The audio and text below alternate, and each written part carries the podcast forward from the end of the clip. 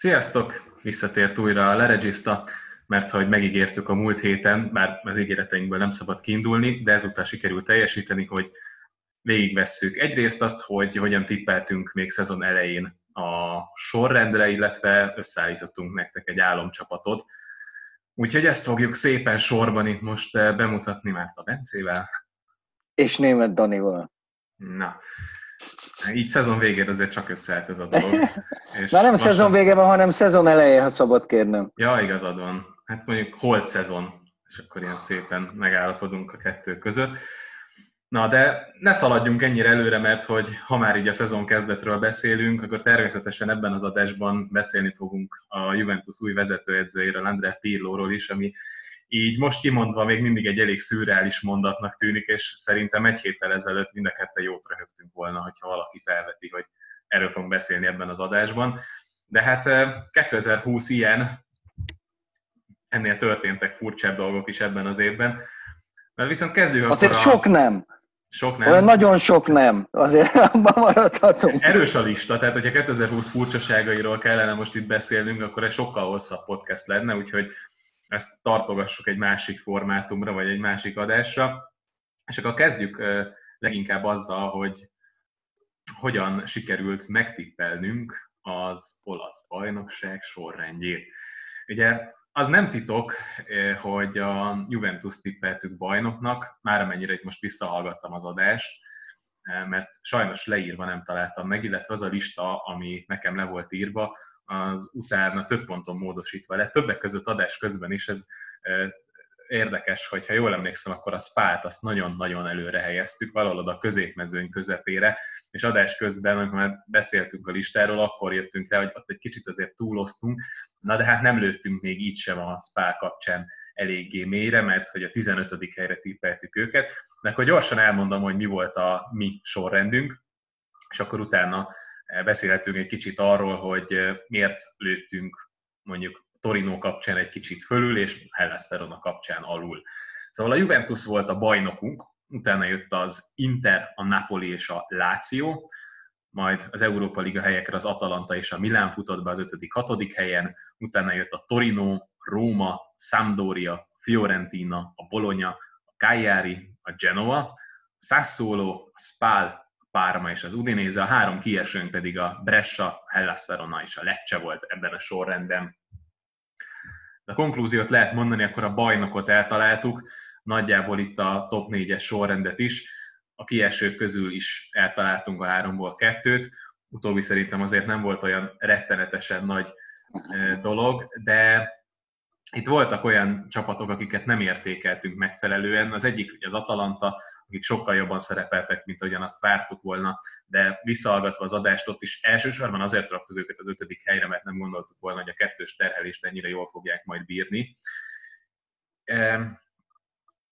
És a Hellas Veronát értékeltük nagyon rosszul, itt lőttünk leginkább mellé, mert hogy itt 10 helyet tévedtünk, a 19-et vártuk tőlük, és végül a 9. helyen zártak, illetve a Torinót, ugye ez meg negatív irányba, mert hogy a hetedik helyre vártuk, és a 16. helyen zártak. Úgyhogy ez a még két... a Sasszólót, még a Sasszólót is szerintem mellé lőttünk. A Sasszólóval elég... is természetesen ott 6 helyet tévedtünk, a 14-et vártuk, és a 8-ra jöttek be, illetve a Sampdoria volt még egy ilyen hatos különbség, 15. helyen zártak, és a 9-et vártuk. Utólag belegondolva nem is nagyon értem, hogy mit gondoltunk, de szerintem ott elsősorban Di Francesco-nak szavaztunk bizalmat, hogy majd folytatja a Gianpaolo által megkezdett munkát és aztán az nagyon-nagyon nem jött be. De egy emlékszem, hogy Di Francesco az edzői erősorrendünkben is nagyon-nagyon elő volt. Ó, igen, igen, és ez már ugye azért a két perec két éven belül, és most ugye azóta a Kájárit vette át, ahol még mindig nyilván borzasztóan szorítunk neki. Szerintem egy nagyon-nagyon jó edzőről beszélünk, és ezt egyébként nem csak a Sassuolo-nál bizonyította, hanem első évében a Rómánál is, de a második évben eljutott odáig, hogy, hogy mert nem, nem volt mire várni igazából. Vagy még az első év végén kirúgták? Igazából nem, már nem, nem, az tudom. Évben, nem, a második első évben BL elődöntőt játszottak. Há, igen, igen, igen, igen, igen. És azt, na jó, mondjuk az is egy olyan dolog volt, hogy tehát az a Róma azt a Barcelonát mondjuk százból kettőször veri meg három góllal, vagy annál jobban. Ez egy ilyen meccs volt, és akkor ez mindegy lényegtelen. Ami még szerintem egyébként ugye ezt a tippet akkor adtuk le, amikor még halvány fogalmunk nem volt semmiről. Nem láttuk játszani Szári Juventusát, Conte Interét, Andrea Zoli Genoa-ját, Di Francesco Sampdoria, tehát nem, sőt, hát ugye mondjuk a Gianpaolo Milányát sem láttuk, hányadikra vettük? Hatodik helyre vettük a Milánt, tehát nagyon bíztunk Gianpaolo-ban. De azt kell mondjam, hogy amikor itt az előző adás után csetelen átküldted nekem a tipjeinket, és így végignéztem, én egészen büszke vagyok magunkra, mert oké, okay, Torinót benéztük, de hát azt szerintem sokan. A Sampdoriát is szintén sokan és valójában a Verona az egyetlen, ami, ami, amit nagyon-nagyon benéztünk, de még az edzői rangsorunkra is emlékszem, hogy talán Juricsot az utolsó helyre tettük, vagy valahova oda nagyon hátra.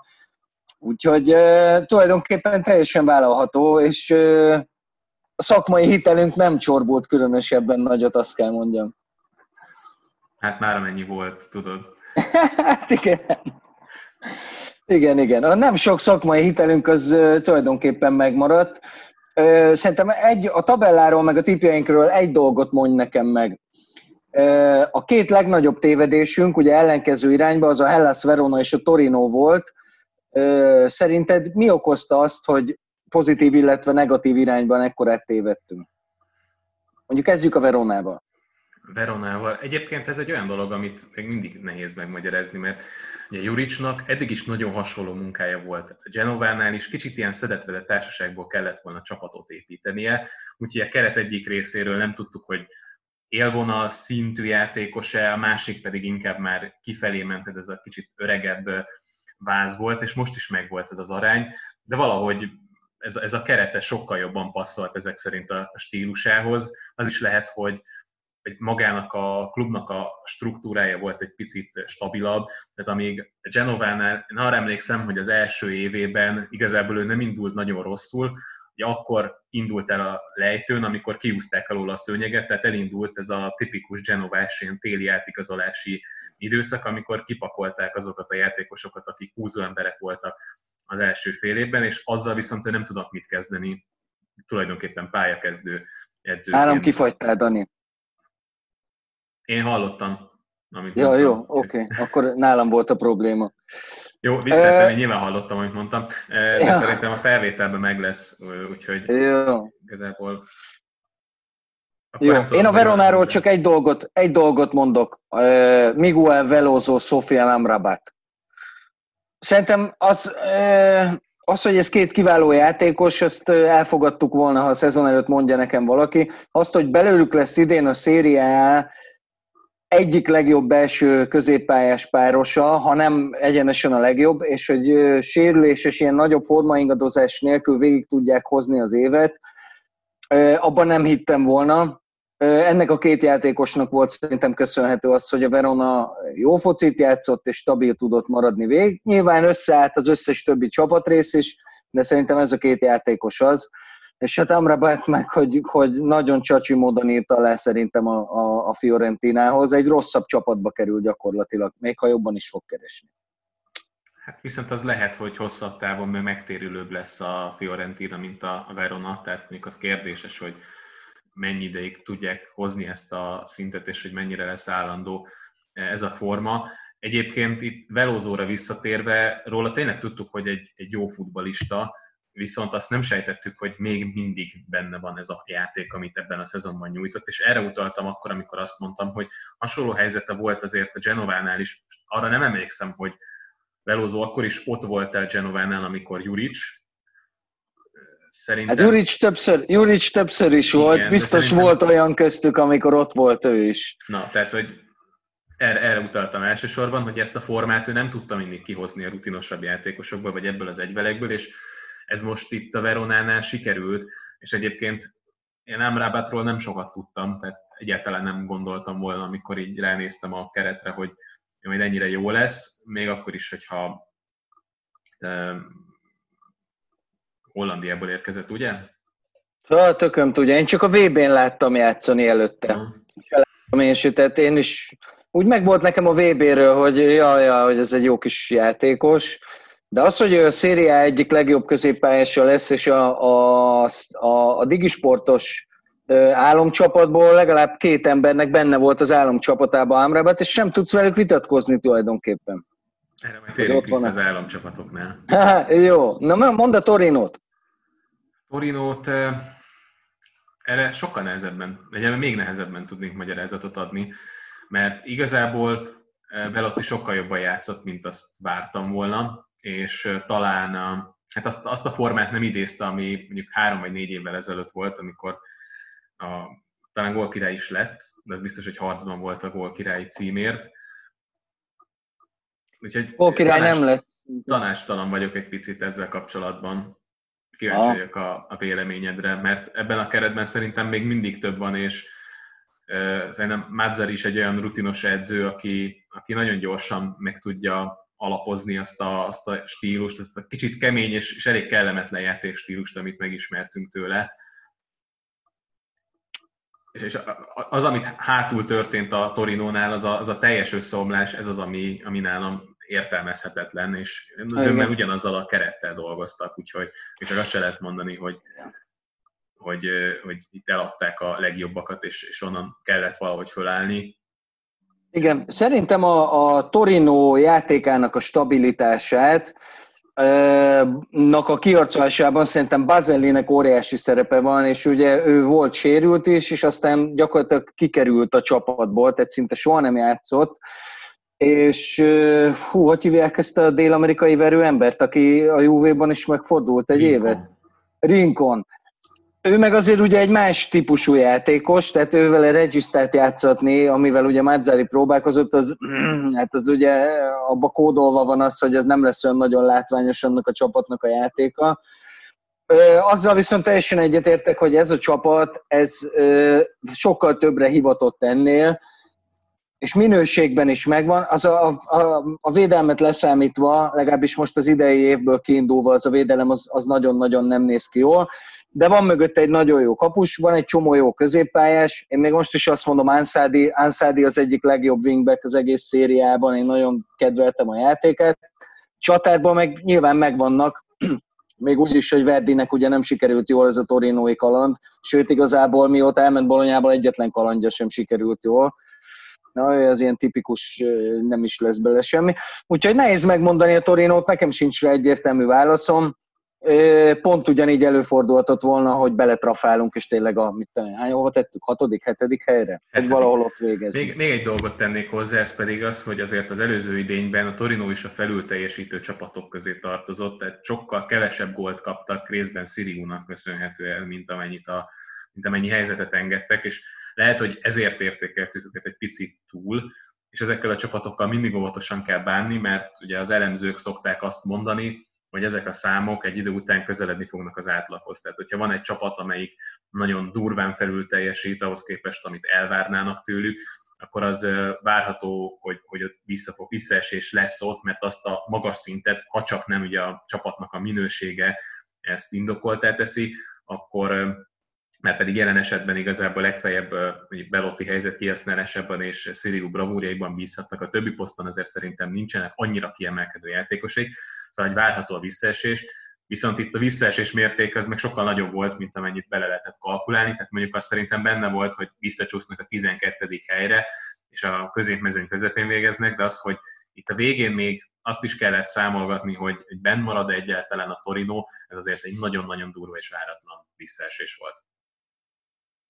Aha. Oké. Okay.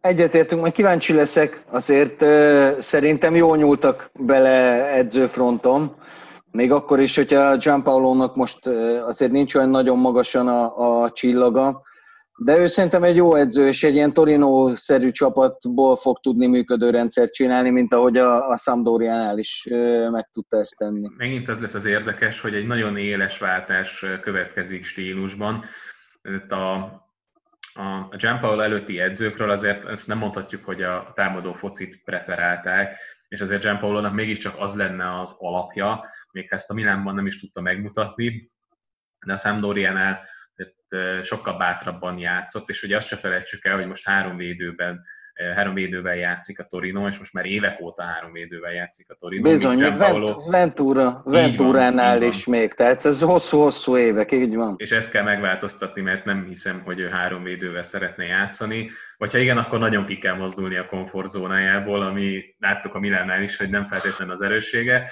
Mert nem szóval... kapta meg Ricky Álvarez. Nem kapta meg Ricky álvarez aki nélkül moccani se tud, úgyhogy a Toró biztos jelz. gondolsz. Vagy Gaston Ramirez. Vagy, vagy, mert hogy ugye, vagy esetleg Szaponárát, aki azóta már ugye szintén távol jár. Rosszkor Amúgy ez került, nekem...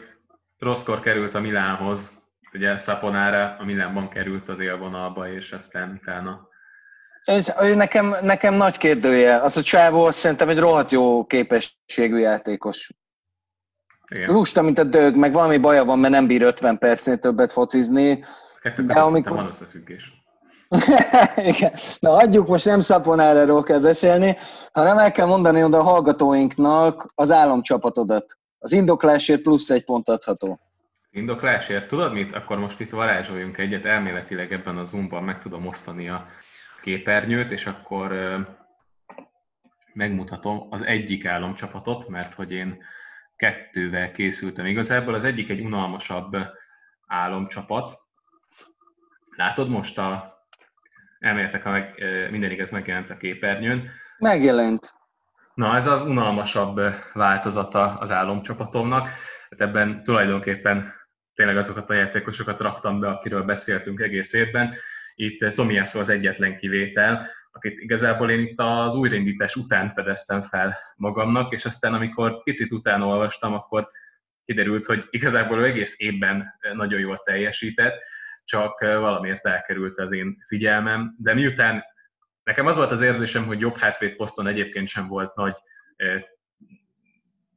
jelentkezés az álomcsapatba, tehát nagyon kevés lehetőség volt, itt vagy Quadrádót lehetett volna még betenni, aki hát igazából nem is jobb hátvéd, meg klasszikus jobb hátvéd erényeket nem igazán csillogtatott, illetve még itt Lazzarit beszéltük privátban, akinek szerintem az első fele nagyon jól sikerült a szezonnak, a második kevésbé. Persze az újraindítás utáni időszakot lehet, hogy zárójelbe kell tenni minden játékos esetében, de végül is ezért döntöttem a Japán mellett, aki ugye a feltörekvő játékosok közé tartozik, és igazából ez volt az a szezonja, amivel igazán felhívta magára a figyelmet, és ugye eredendően középső védő, tehát úgy került ki jobb oldalra, hogy neki sem feltétlenül ez a posztja, de nagyon jól teljesített, és nagyon csodálkoznék, hogyha a következő idényt is a Bolonyánál kezdené meg. Kapuban szerintem egyértelmű volt a jelöltem, nem azért, mert elfogult vagyok, hanem azért, mert a szezon elejé gyengélkedés leszámítva egész évben nagyon magas szinten teljesített, és most már évek óta a legjobb kapusok közé tartozik, csak talán az a stabilitás hiányzott belőle, ami ebben az idényben viszont megjött. Azon kívül pedig nagyon sok fontos védése volt. Emlékezhetünk a 11-esek kapcsán, elég jó statisztikája van, ötöt is megfogott, vagy ötöt kihagytak ellene nem emlékszem, hogy pontosan melyik volt, de az biztos, hogy 5-11-es kimaradt vele szembe, és ezeknek a jó részét ő fogta meg, ami nyilván a méreteiből fakadóan is magyarázható. Őt azért nem könnyű átlőni, de nagyon elégedett voltam vele, és, és ez egy olyan év volt, amit, amit vártunk volna tőle.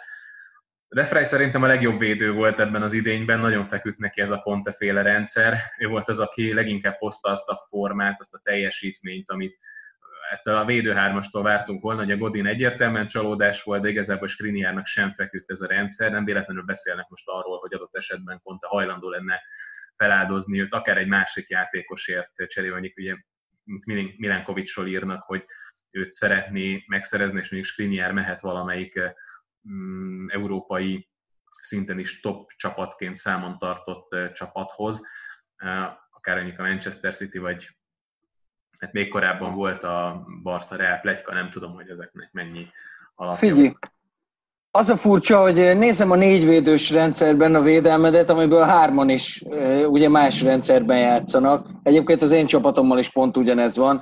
Rácserbi és Döfrey nálam is bent van, ugye ők három védősbe játszanak mind a ketten, és Gossens sem bal hátvéd, hanem bal wingback vagy szárnyvédő, hogyha így jobban tetszik.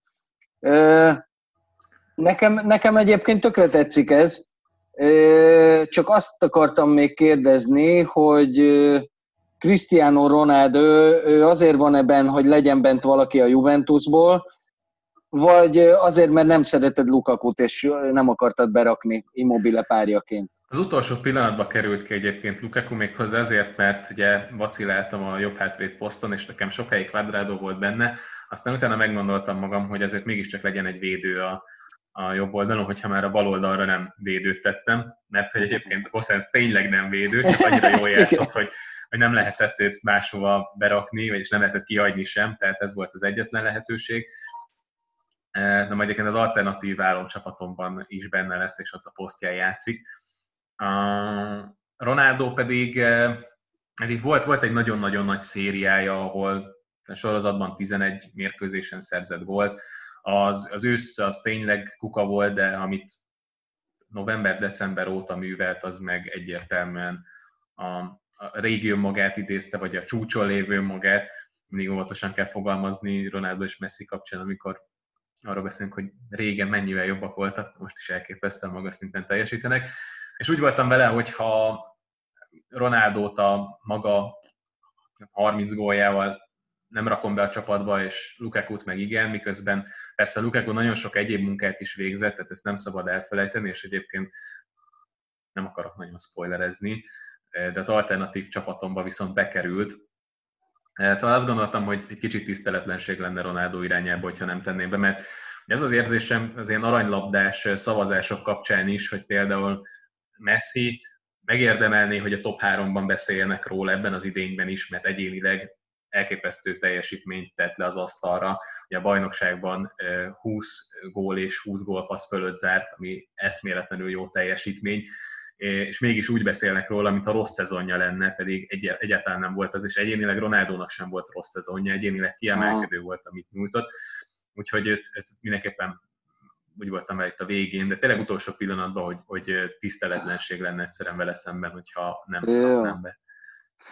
E, túl azon, hogy fordítva raktad Milinkovic Szavicsot meg Luis Albertot. Igen, ez elképzelhető, mert itt a táblára csak az utolsó pillanatban rakosgattam, Jó. és még arra Mutasd az alternatív fiúkat. Mutatom az alternatív fiúkat, és akkor ez, azt is hozzáteszem, hogy az van a háttérben, hogy Gasperinit jelöltem ki, mint álomedző, szerintem nem véletlenül, úgyhogy próbáltam egy olyan játékrendszert összerakni, ami, ami neki passzolna, és, és sokkal inkább illik a stílusához. Egy Brozovic talán ilyen szempontból némi indoklást igényel, mert ezért nem klasszikus Gasperini játékos, benne nem ez De várj, én ugyanazt, a, én ugyanazt a képet Ugyanazt látom. látod, akkor várjál, mindjárt megosztom a másikat. Igen. Ah. És ez az. Aha. Szóval ez, ez az alternatív ah. csapat, Brozovic. Szegényi Licsics. Próbáltam akkor beszélni. Hát ugye annyira jól játszott, és annyira fontos volt, hogy az alternatív csapatból sem tudtam kihagyni. Ugye Ilicsics azért nem került be az eredeti államcsapatba, mert nem játszott nagyon sokat ebben a szezonban. Amikor játszott, akkor elképesztően magas színvonalon.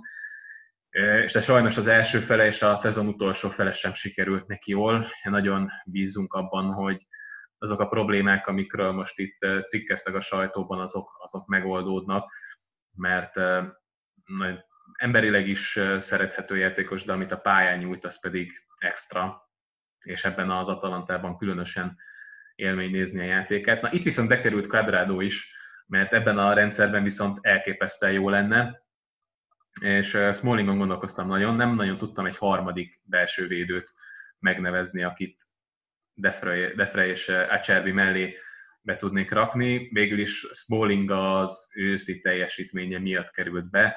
Itt ő is a Rómával együtt egy kicsit mm, kifáradt a szezon második felére, és hát legalább most már van három védős rendszerben is tapasztalata.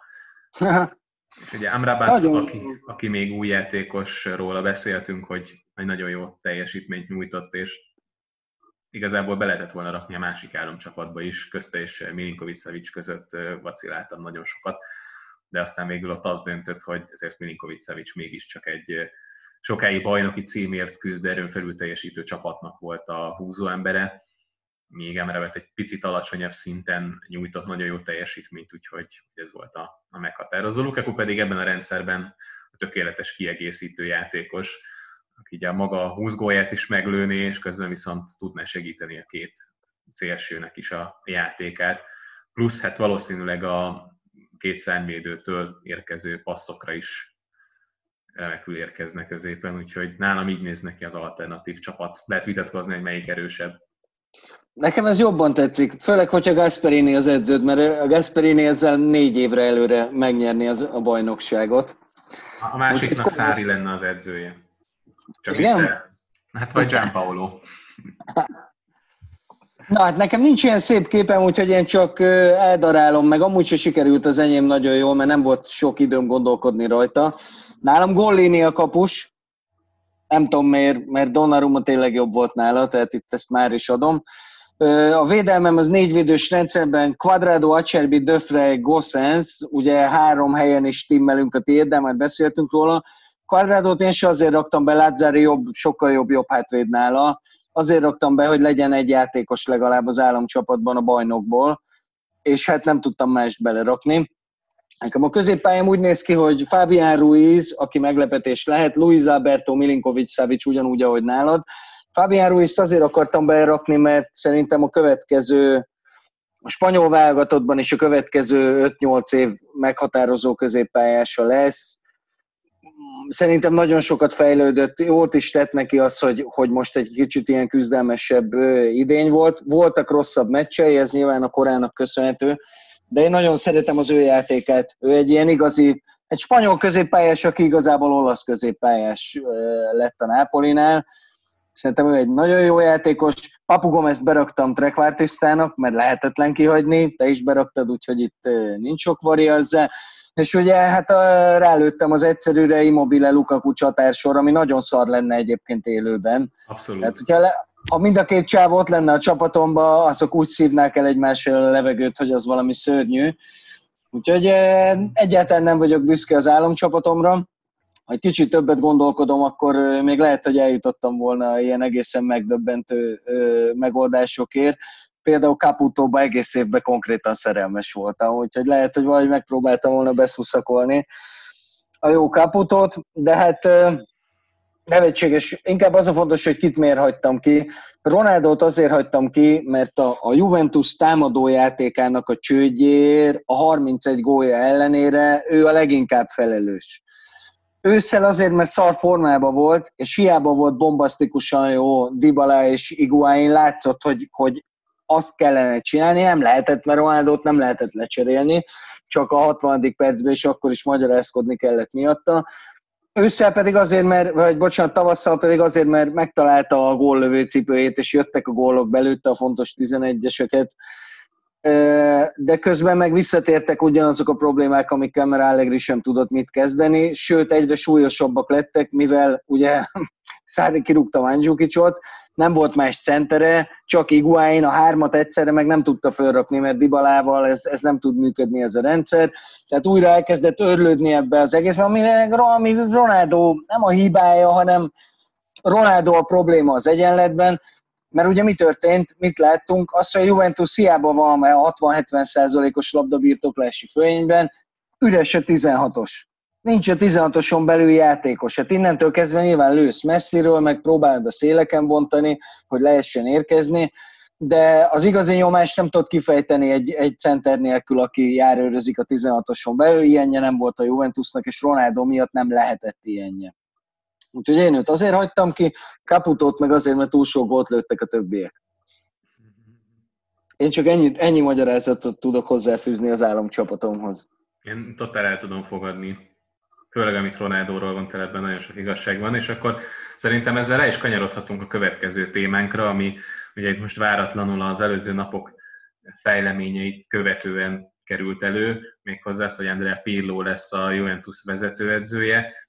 Ez lehet az egyik eh, nagy kérdése annak, hogy Pirlo mennyire sikeres, hogy Ronaldónak a szerepét meg tudja találni. Egyáltalán lesz-e Ronaldónak szerepe a következő idényben? Szerintem egy kicsit előre szaladtunk, beszélgessünk egy kicsit szerintem még egyelőre Száriról, mert hogy szerintem ott is van egy csomó fontos kérdés, hogy Mauricio Szárit kirúgta a Juventus. Na most Paratici egy, egy, egy hülye barom, az már így a munkásságából is átjött, hogy, hogy őre nagyon nagy ez a kabát, amit ott hagyott neki Beppe Márotta. Hát igazából azt kérdezném tőled, hogy szerinted mi az igazság? Hello, Dani! Itt vagyok, csak fel kellett tennem Elkezdtél csomagolni. Nem, fel kellett tennem töltőre a gépet. Szóval azt szeretném kérdezni tőled, hogy szerinted, szerinted melyik az igaz? Mert Paratici egy héttel ezelőtt közölte, hogy a Lyon elleni meccstől függetlenül megtartják Mauricio Szárit, majd most a kirúgása után közölte, hogy már az Atalanta meccs előtt eldőlt, hogy ki fogják rúgni. Szerinted mi az igaz, és mi történt pontosan ebben az egész történetben, ami miatt idáig jutottunk?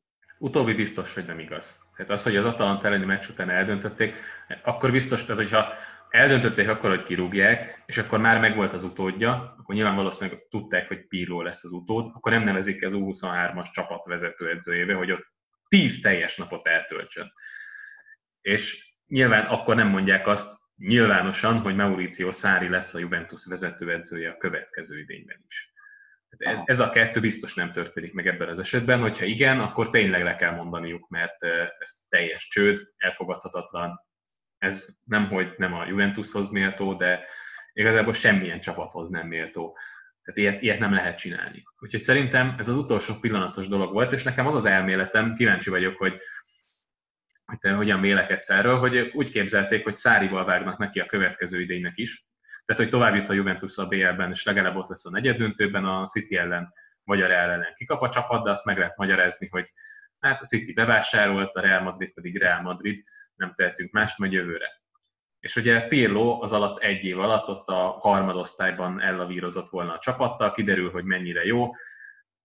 Hasonlóan felépítik, ahogyan próbálták Zidánt építeni a Real Madridnál, vagy még korábban Guardiolát a, a Barcelonánál, és akkor 2021-től vagy ő veszi át a csapat irányítását, vagy pedig hmm. megnézik, hogy a piacon ki elérhető. Mondjuk itt ugye Guardiolát emlegették nagyon sokszor, hogy őt szeretnék, és akkor az még illet is volna ebbe a koncepcióba, hogy most galaktikus Juve van. Mm. És aztán ezzel a vereséggel, mert ugye inkább búcsúval, mert azért megnyerte ezt a meccset a Juve, olyan játékkal, amilyennel, de megnyerte, szóval ez igazából megváltoztatta egy picit a helyzetet, és, és csak arra tudok gondolni, hogy ez így nem volt benne a pakliban, hogy a Juventus ki fog esni a Lyon ellen, annak ellenére, hogy ugye hátrányból kellett megnyerni ezt a mérkőzést, illetve fordítani ezen a, ezen a mérkőzésen. Nem volt benne? Hát ezek, volt szerint, benne? A vezetők, ez, ezek szerint a vezetőség fejében nem fordult meg, hogy ez megtörténhet. Mondjuk ez egy kicsit ilyen júvés lenne, hogy gyengék vagyunk, de azért tovább fogunk jutni, és uh, olvastam a bejegyzésed a blogon, hogy uh, te is úgy voltál vele, hogy bármilyen gyenge játékkal, de mondjuk egy Ronaldo duplával eldől majd ez a mérkőzés, és igazából ez benne is volt a mérkőzésben, mert a, a Lyonnak helyzete nem nagyon volt a mérkőzésen, azt a szerencsétlen 11-es leszámítva. 0,2-es XG-t sikerült összehozni 90 perc alatt, tehát az gyakorlatilag egyenértékű a nullával. Na jó, de várj, Dani, további jutásra álltak a tizedik perctől kezdve. Az lett Persze, volna furcsa, nem, nem hogyha ha, nem az lett volna furcsa, hogyha elkezdenek huszáros rohamokat vezetni a Juventus ellen. Csak azt mondom, hogy ez benne volt a pakliban, hogy úgy alakul, ahogyan azt vártad, hogy jön egy Ronaldo dupla, és akkor azzal megfordítja jó a mérkőzést és akkor uh-huh. tovább jut. És szerintem ez volt a vezetőség fejében is, tehát ezt, ezzel a lehetőséggel, hogy a Juve esetleg kiesik a 16 között, pláne Lyon ellen, pláne egy olyan Lyon ellen, ami nem játszott három hónapon keresztül, vagy négy hónapon keresztül tétmérkőzést, ez így nem volt ott a lehetőségek között. Szerintem azért furcsa ez az egész, mert Paratici többször is elmondta, hogy ők profik, és hogy nem egy meccs alapján fognak ítélni, és hogy, hogy, hogy egyáltalán a nagy képet kell nézni, meg minden. Most a nagykép annyira szar volt Mauricio Szárinál, hogyha ha igazából abban a másodpercben, hogy a Juve nem is tudom ki ellen megszerezte a bajnoki címet, Sampdoria talán, az is valami gyötrelmesen hulladék meccs volt, a Szamp elleni hazai meccs, mert ugye előtte Udinébe sikerült kikapni.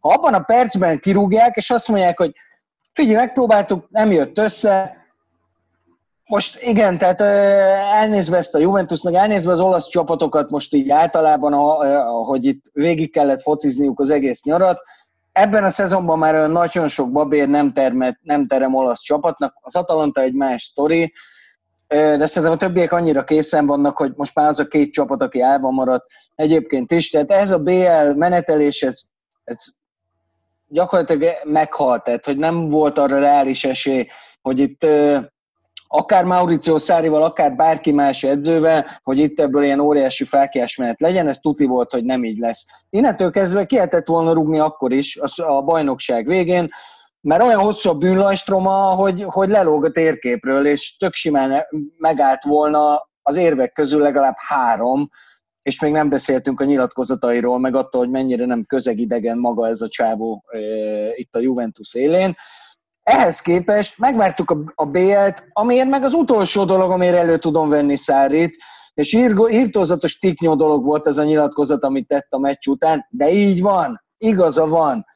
Szét van fingatva a csapata, most ki, ki várt tőle bármit, úgyhogy a Lyon meg négy hónapja pihent, és azért a Paris Saint-Germain elleni ö, Liga Kupa döntőben látszott, hogy ez a csapat ez azért mondjuk nem láblógatással töltötte az elmúlt időszakot, tehát valahol benne volt a levegőben, még akkor is, ha én sem számítottam rá, és bíztam benne, hogy ez a Grinta, a Spirito, ez majd így kihozza a, azt a Juvéból, hogy ezt a minőségét tekintve két szinten alatta lévő csapatot legyőzze.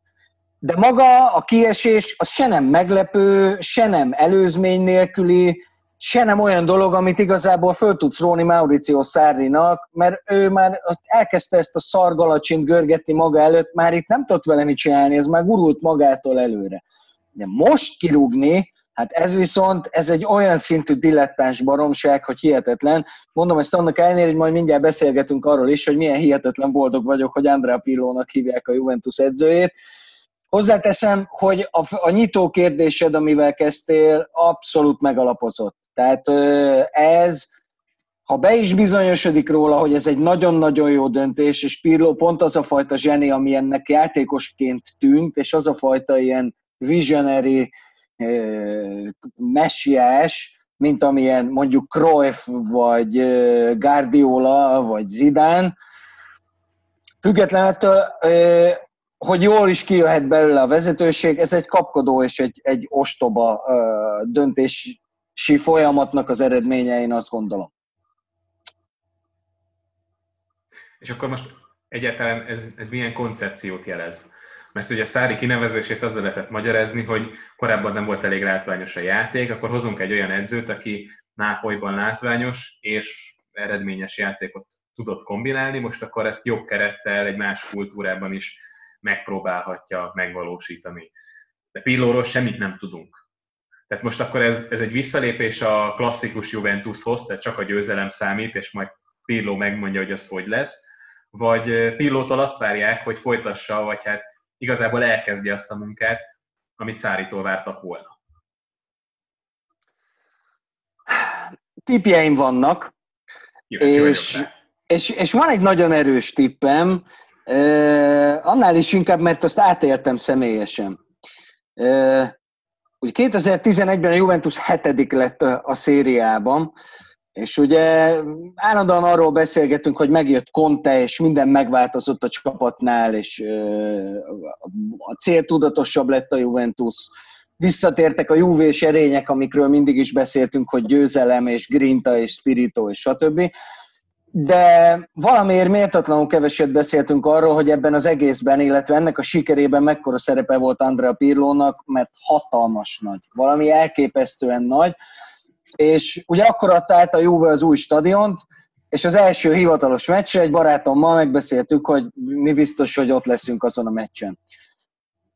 Én szkeptikusan fogadtam Pirlót, azért mégiscsak a Milán épp, hogy nem kirúgta magától, és mondjuk a 2006-os VB óta olyan nagyon hosszú ideig jó teljesítményt nem nyújtott, de az, amit, amit tehát Pirlo, amit azon a meccsen, egy párma elleni meccsről beszélünk, tehát nem egy nagy rangadó vagy valami, azon az egy meccsen eldőlt, hogy itt óriási dolgok fognak történni, az, hogy Pirlo közlekedett a pályán, ahogy, ahogy minden fej folyamatosan felé fordult, és hogy a 90. percben sprintelt, hogy elvégezzen egy szögletet, ez, ez mind-mind így belém ivódott, és gyakorlatilag, ha nem Kontéval, akkor én csak és kizárólag Andrea Pirlóval azonosítom azt, hogy a dupla hetedik Juventusból hirtelen veretlen bajnok csapat lett.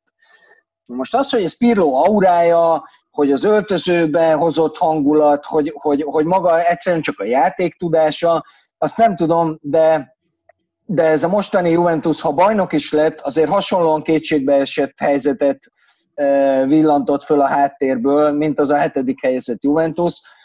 És Pirlóról legalább tudjuk, hogy egyszer már megtette azt, hogy, hogy egy óriási nagyot emelt a Juventuson. Nyilvánvalóan bődületes nagy kockázat, de, de ha valakiben benne van az, hogy ez jó, akkor az, az szerintem Andrea Pirlo. Milyen játékot vársz, hogyha még erre a kérdésre? Tehát, hogy megelégednél azzal, hogy jönnek az 1 0 győzelmek, és akkor egy ilyen klasszikus jubés szezont lehoz, vagy valami varázslatot is várnál? Én varázslatot várok, jelentkezem elsőként arra, hogy varázslatot várok, és Pirlo be is ígérte. Tehát nyilván most még nyaggatják össze-vissza. A, a, az első kérdés, amit megkap, hogy, hogy ez hogyan lesz, hiszen még nincsen megfelelő képesítése ahhoz, hogy, a, hogy leüljön a padra. Ami nem lesz a vezetőedző. Igen. De a második kérdés az, hogy mi lesz, és ő állítólag ennyit mond, 4-3-3, és mindenki megy előre, mint az állat. Erre azért én kíváncsi leszek.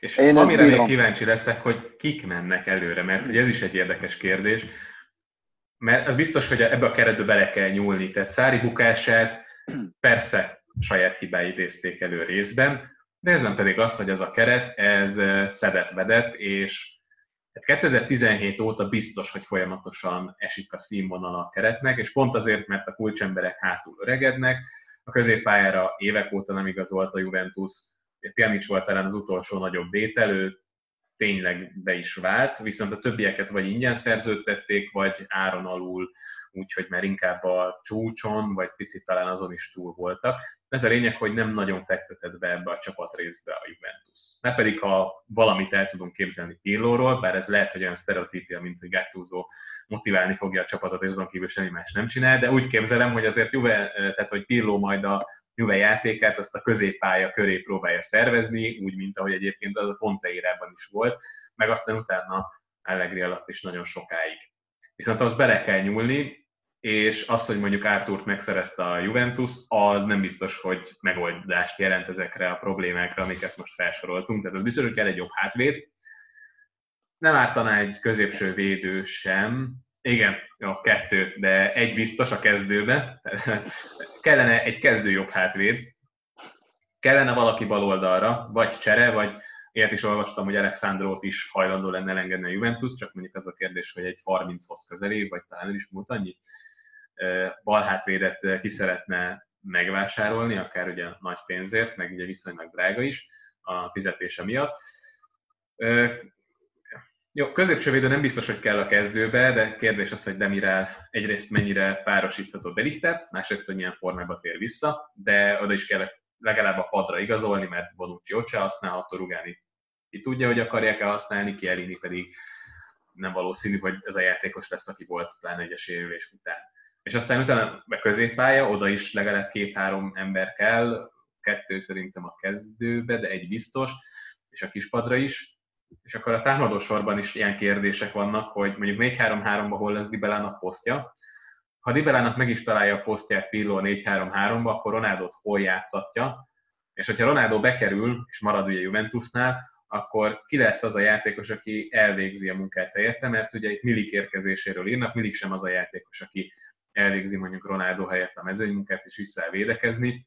Szóval itt nekem nagyon-nagyon sok kérdés van, ami még így tisztázatlan ezzel a juventus kapcsolatban. E, te mit vársz, mekkora tisztogatás lesz itt a nyáron, vagy ami megmaradt ebből a nyárból? Szerintem ami a felvetését közül mindegyik helytálló, tehát valóban ezek a Juventus legnagyobb problémái. Most állítólag Pareticinek van egy hétfős listája, hogy ebből a hét játékosból kell annyi pénzt csinálni, amennyiből Pirlónak lehet igazolni. Pirlo állítólag Tonálit parancsolj. Ezt csak annyit fűznék hozzá, hogy azért idős játékosokat viszonylag nehéz úgy eladni, hogy abból bevétel legyen, és ez a nagy probléma egyébként, hogy nagyon sok értéke nincs a Juventusnak, akit el tud adni, mert akit mondjuk eladna fiatalon, mondjuk Bernardeschi, neki csökkent az értéke, Douglas Costa, neki is valószínűleg csökkent az értéke, és olyan nagyon sok fiatal játékos meg nem tudnánk felsorolni, akikből profitot tudna szerezni a Juventus. Úgyhogy kíváncsi vagyok, hogy kikre gondol, hogy mondjuk akár egy tonáli, tonáli pénzt összehozzon a, a Juve. De folytas kérlek. Hát figyelj, azért Rugán is valóban, tehát amit a Juventusban nyújt, az rettenetes, de független ettől azért egy, egy, egy tehetséges védő, és hogyha valaki ki akar hozni belőle, hát mindegy, figyelj, van egy csomó játékos, akik között vannak, akik már nem piacképesek annyira, mondjuk Kedira lehet, hogy Kínába fog kikötni, Douglas Costa sem valószínűleg egy, egy nagy csapatba kerül, mert nem lehet köré csapatot építeni. A franc ugye mi lesz Remzivel, ő azért piacképes még Angliában, azért komoly pénzt is adnak érte. De lehet, hogy lesznek játékos cserék. Figyelj, ezt nem tudjuk, Pareticinek a fejében vannak ezek a dolgok, de hogyha még mielőtt a csapatról beszélünk, és még egyet hátra lépünk, ugye Pirlo kinevezése óta egy, egy másik, nem is nevezném plegykának, van egy monzai ügyvéd, aki elég jól értesült általában a Juventus körüli dolgokban. Ő írta először meg Ronaldót is, mindegy, jól értesült, és ő azt mondja, hogy óriási változások lesznek a Juventusnál. Ugye a, a, a Fiat fúzionál a Peugeot-val, és a kettő közös cégnek az élére pályázik Andrea Agnelli, és egy ilyen rettenetes dolgot villantottak föl, hogy az elnöki, az elnöki címet, az elnöki széket, vagy nem tudom micsoda, Del Piero fogja átvenni, a klub igazgatója pedig Vialli lesz. Most, tehát, hogy, hogy egy ilyen teljes ráncfelvarrás az öltözőtől kezdve egészen föl az elnöki székig. Nem tudjuk, hogy még az, de abban biztosak lehetünk, hogy általában Buffonnal is vannak ilyen próbálkozások, hogy, hogy általában Ányeli, hát menjünk vissza egy évet. Ányeli nem akarta kirúgni Allegrit, ő megtartotta volna, de Paretici és Nedved nagyon furták, és azt mondták neki, hogy, hogy nem fogják tudni elhozni Guardiolát, és ezért Szári a jó megoldás. És Ányeli kezdettől fogva nem gondolta így, és most állítólag erősen be van rágva az alelnökére és a sportigazgatójára, akik most ezzel, hogy kirúgták, ezzel azért beismerték, hogy óriásit tévedtek, és a Juve kikukázott egy szezont egy olyan időszakban, amikor nem nincs kikukázandó időd, hogy idősödnek a kulcsjátékosok, Ronaldóval lehet, hogy tavaly lehetett volna utoljára b nyerni, már úgy tavaly, hogy nem most tavaly, hanem tavaly-tavaly, Kielini idősebb, Bonucci idősebb, Buffon idősebb, tehát hogy, hogy mennek ki azok a játékosok, akik ezt a spiritót, hogyha így akarjuk nevezni. Úgyhogy azt sem tudjuk, hogy mi lesz a vezetőségben, mi lesz az elnökségben, kik az új arcok, hogyan látnak munkához. De Piero, hát én nyilván mint egy szentséget úgy imádtam játékosként, de hát azért mondjuk így nem látom azt, hogy ő egy olyan nagy formátumú sportvezető lenne, cáfoljon rám. Buffonnak meg jelen pillanatban érettségie sincs. Ezt halkan jegyezzük meg. Tehát itt azért ezek olyan változások, amik, hogyha igazak lesznek, akkor legalább akkor a kockázat klub szinten, mint Pirló kinevezése. Na most, hogy Pirló milyen csapatot akar csinálni, és hogyan akar egy 4-3-3-at, amiben mindenki megy előre, itt még azért nyilván számára is rettenetesen sok kérdés van.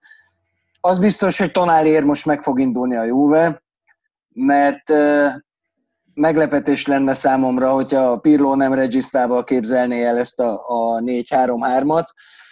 Hogy ebben hogyan lesz helye egy, megint, tehát újra ugyanitt ez a probléma, hogy Ronaldo, hogy hogyan Dibalával együtt, hogyan, és hogy a védekezést hogyan oldja meg fölülről nézve. Ugye most dobálják ezt is, hogy, hogy Ronaldo is inkább Paris Saint-Germain, menjen, én nem bánnám, hogyha menne, egyáltalán, mert az építkezésnek a gátja Ronaldo, de mondom, nagyon sok a kérdője. Igen, ez egy érdekes plegyka, mert érdemes egy picit belemenni, mert jelen pillanatban nem nagyon látom, hogy a Paris Saint-Germainnek mi szüksége lenne Cristiano Ronaldóra. Ez ugye a támadó hármas már megvan, nem is feltétlenül problémamentes ez a támadó hármas, az Mbappé, Neymar, Icardi, mert hogy ez a hármas sem védekezik semmit gyakorlatilag, Icardi konkrétan a mezőnyben teljesen használhatatlan, és akkor most még egy embert hozzáadnának a Ronaldo személyében, aki jó, azért nem annyira használhatatlan, mint Icardi, de most már közel van hozzá, és uh, gyakorlatilag kinyírnák az edzőt. Én azt gondolom, hát persze, hogyha mondjuk eladnak valakit, nem fognak, mert nem tudnak ebből eladni senkit ebből a hármasból. Meg hogyha e- esetleg eladnának valakit, akkor el tudnám képzelni Ronaldo, de egyébként csak és kizárólag marketing szempontból lenne értelme Semmi másból, ez biztos. Ez, ne, ez nem is kérdés. Ráadásul Ronaldo egy olyan, egy olyan centerrel, mint Icardi nem tud együtt játszani. Ez bebizonyosodott, meg nem is akar együtt játszani. Egyrészt vagy-vagy, másfél Ronaldónak ebben a rendszerben maximum középen lenne helye, pont Icardi helyett, viszont azt sem gondolom, hogy feltétlen megoldás lenne, mert milyen szinten tudnak kiegészíteni Pápé vagy Neymar játékát. Engem meg nem is akar középen játszani. Tehát most is, idén is megoldás lehetett volna Szári számára, ha Ronaldo bemegy középre. Volt meccs, amikor meg is próbáltak, de nem megy, nem megy az neki. És ez, ez nyilván óriási probléma, hiszen a feljátékát azt mindenképpen ki lehetne aknázni könnyebben, ha ott púzálna a 16-oson belül. És ehhez Ronaldónak is be kellett volna látnia, és ez egy kérdés, hogyha marad, hogy, hogy Pirlo mire tudja rávenni. Mert Ronaldónak a sebessége nagyon megkopott. Ö, már nem eszi meg senki a biciklicseleket, tehát Ronaldo egész évben nem vett le két védőt egy csellel, úgyhogy elindult mellette. Tehát ezek a dolgok már. De Ronaldónak is be kéne látnia, hogy, hogy mást kellene játszania, és tényleg be kéne vonulni a 16-oson belül, fejelgetni a gólokat, kiarcolni a 11-eseket, és adott esetben érkezni jól, meg mit esetleg visszamozogni, Amis 9-es, van több lehetőség, de ez a balról induló Ronaldo, ez kontraproduktív. Persze be fognak fújni a Juvénak jövőre is 15-11-est, amiből 14-et belő, hozzárak még 6-8 akcióból, és már jó szezonja volt Ronaldónak, csak a Juve támadójáték egy rakás szar maradt tőle. Tehát ez, ez egy probléma, amit nem tudom, hogy Pirlo e a megfelelő ember ennek a kezelésére. Nem tűnik egy ilyen autoriter csávonak, aki oda megy és belefejel egyből egyet Ronaldo arcába, hogy mostantól ezt csináld, azt csináld. De egy ilyen projektnek csak úgy érdemes neki kezdeni, ha Pirlónak abszolút szabad kezet adsz. És ha már választanom kell, hogy kinek adok szabad kezet, Mauricio Szárinak vagy Andrea Pirlónak, akkor nem kérdés, hogy kinek. Milyen típusú edzőt vársz Pirlóból? Hogy kicsit mondjuk válaszoltál már erre a kérdésre azzal, hogy milyen játékot vársz, de ugye Guardiola az, aki egy futballfilozófus, aki gyakorlatilag megváltoztatta a futballt egy szezon forgás alatt, és azóta folyamatosan fejleszti azt a rendszert, amit, amit ő képvisel. És van másik oldalon Zidán, akinek talán kevésbé tudnánk megfogalmazni azt, hogy mi a filozófiája, viszont az biztos, hogy a, az öltöző menedzseléséhez, a játékosok egójának a kezeléséhez, és ahhoz, hogy egy győztes csapatot összerakjon, tehát egy ilyen nagyon-nagyon olaszos stílust képvisel, eh, ahhoz, ahhoz nagyon ért. Pirlo melyik kategória lesz szerinted? Magamban én azt látom, hogy Johan Cruyff-szerű egy ilyen visionary, aki így, aki így átlátja a dolgokat, és, és, és tud mindent, hanem hogy egy ilyen, nem annyira Guardiola, mert Guardiola szerintem kitalált egy rendszert, ami Barcelonában tök jó volt, és tök jól működött, azóta sehol. Tehát ilyen zászlócskákat tudott nyeregetni, most egy német bajnoki cím, az semmi. Jó, a de még Angliában kiröhögték, hogy mit akar ezzel a buzi spanyol játékkal, ez Anglia, ahol itt keményen szerelnek, és többi, és, és párharcok vannak, 4-4-2, jó, kicsit túlzok, de, de nagyjából ez volt, amikor a kemény vonalas szakértők, szakértők elmagyarázták, hogy mi az angol focinak a lényege, és aztán azért csak megmutatta, hogy lehet ezt, az, ezt, a, ezt a koncepciót is megvalósítani Angliában, és azért ne felejtsék, hogy a City most például még a BL-ben is versenyben van, és hogyha a következő körben valószínűleg tovább mennek, az elődöntőbe pedig, ha Bayern legyőzik, akkor top favoritként lépnek pályára a döntőbe. Persze most nagyon előre szaladtunk, meg igazából Guardiolának a BL szerepléseiből kifolyólag veszek a Lyon elleni meccset is azért komolyan kell venni. De az, elődöntő, de az elődöntőben biztos, hogy kiesik, mert eddig mi, amióta jött Barcelonából, az elődöntőben mindig kiesett. És ráadásul Nem, ebbe most nem, nem menjünk most bele, egy Guardiola hogyan szívott a BL-ben, de elég látványos a sor, és azért a Mázdi faktor is nagyon sokszor elpártolt mellőlük, tehát amennyi 11-est kihagytak ezeken a mérkőzéseken, sorsdöntő szituációban, azért ez nem csak az edzőnek a felelőssége, de most tényleg nagyon elkanyarodtunk. Igen, nem, nem kutyázom Guardiolát, csak szerintem nem, nem, nem, nem akarom bántani, és én fordítottam egy könyvet róla, és azért én kedvelem őt, tehát hogy nem, nem tartom egy kóklernek egyáltalán. De talán inkább azért az idán vonal hullat érzem közelebb Pirlónak, már csak azért is, mert Guardiolát én olyan nagyon nagy játékosnak sose tartottam, pedig hát követtük Olaszországban is még a munkásságát. Viszont Zidán a világ valaha volt legjobb játékosa, az én szerény véleményem szerint, és az ő edzői filozófiája az, az abban gyökerezik, hogy eltöltött négy hosszú és bizonyos szempontból gyötrelmes évet Torinóban, és amikor őt Real Madrid legendának nevezik, akkor én mindig meg vagyok sértődve, mert Zidán edzői képesítés, vagy edzői képességeinek a nagy része az az olaszországi időszakából származik, és nem a spanyolországiból. Még akkor sem, hogyha a két klub identitása között azért elég nagy a metszet, és elég sok hasonlóság van. Tehát ő, ő, ő tud nyerni, és ez egy nagyon fontos dolog, és tudja az utat is a győzelemhez, hiszen egész életében nyert játékosként is. Ezért gondolom azt, hogy, hogy Pirlo az ő vonala, csak még én annyival krojfosabbnak érzem, hogy, hogy, egy, hogy, egy, hogy egy tökéletes pillanatban érkezik el ez. Hogy probléma van, olyan nagyon nagy nyomás nincs rajta egyébként, mert mindenki tudja, hogy ez a Juventus ez most megy lefelé, gyakorlatilag három éve, és ezt Mauricio Szári védelmében is megjelzhetjük, hogy három éve lefele megy a csapat. A Cardiffi BL döntő, aminek szerintem esélyesként ment neki a Juve, onnantól kezdve szépen elindult lefelé, jobb időszakok voltak, de, de látszik, hogy ez nem oké. És hogy most teljesen átépítik-e, nem tudom, de egy picit teher nélkül, amennyire ezt teher nélkül lehet csinálni, egy kicsit teher nélkül érkezik Pirlo, és én nem tudok nem vigyorogni, amikor eszembe jut. Valahogy nekem meg se fordul a fejembe, hogy ez, hogy ez nem egy sikersztori lesz majd lehet, hogy jövő ilyenkor meg itt fogok zokogni, hogy milyen baromságokat hordtam össze, de most azt látom, hogy egy, hogy egy ilyen messiás alak érkezett Torinóba. Még két dolgot fűznék hozzá. Az egyik, hogy ezúton is gratulálok a Juventusnak, amiért a Milánnak a klubmodelljét sikerült lemásolni azzal, hogy az Ancelotti féle Milánnak a meghatározó játékosait leülteti a kispadra. Ez a Milánnak is bevált sok esetben gondolhatunk Inzágira, gondolhatunk Zédorfra, Zédorfra, igen. Természetesen csak viccelek, de egyébként azt érdemes megnézni, hogy abból az Ancelotti féle Milánból hányan lettek edzők, és most akár az is lehet, hogy Nesta, Gattuso, Pirlo és Inzági egyszerre lesz az olasz élvonalban vezetedő, ugye Nesta jelen pillanatban a feljutásért küzd a Frozinónéval és a playoffban szerepelnek, úgyhogy talán már az elődöntőnél tartanak. Nem annyira jól. Nem, nem jó, kiszív, ki, kiszívtak a Pordenónétól. Akkor... Nem, várjál, kivel? Frozinone, Pordenone, és a Kievo kivel játszik?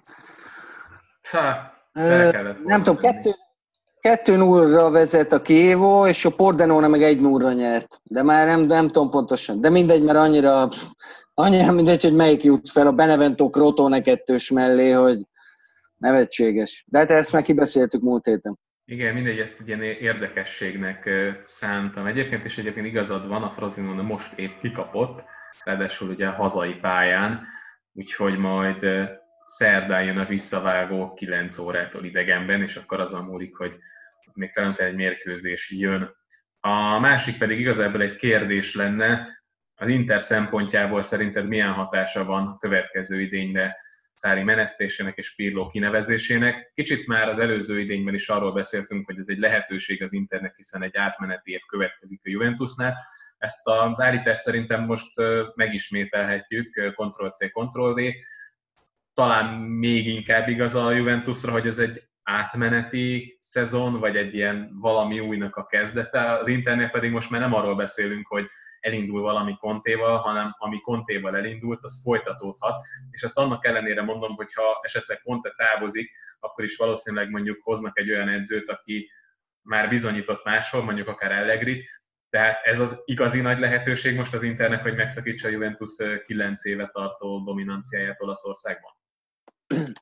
Egyetlen érveddel sem tudok vitatkozni, pontosan így van. Amennyivel előrébb jár az Inter azzal, hogy már egy éve Konta az edzője, neki igazolnak, a játékosai beleszoktak ebbe a rendszerbe, tehát egy, egy bajnoki címre abszolút esélyes és várományos Inter lenne egyébként is. Így pedig, hogy érkezett Pirlo, és le kell cserélni a fél csapatot Torinóba, és szerkezeti gondok vannak, és egy olyan edző fogja vezetni a csapatot, akinek az első tétmeccse az lesz szuperkupa, és nem decemberben? Na mindegy, mert ha nem, akkor meg az első szériá bajnoki lesz, tök mindegy, lényegtelen. Tehát minden amellett szól, azt az egy dolgot kivéve, hogy Pirlo egy zseni, aki egy, egy látnokként megjelenik, és azonnal agyonved mindenkit a Juventus.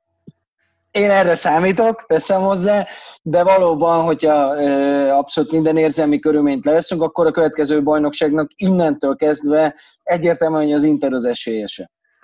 Ja, az biztos, hogy image tekintetében Pirlóval jobban járt a Juventus, mint a izzadó cickókkal az oldalvonal mellett bagót rákcsáló Mauricio Szárival, és szerintem akkor ez legyen a végszó.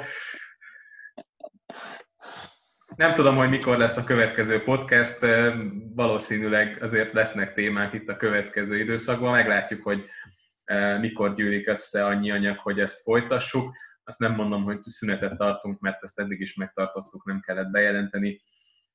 Úgyhogy ez volt a mai adás, köszönjük, hogy velünk tartottatok. Mence, köszi, hogy itt voltál. Én is köszönöm. Szevasztok!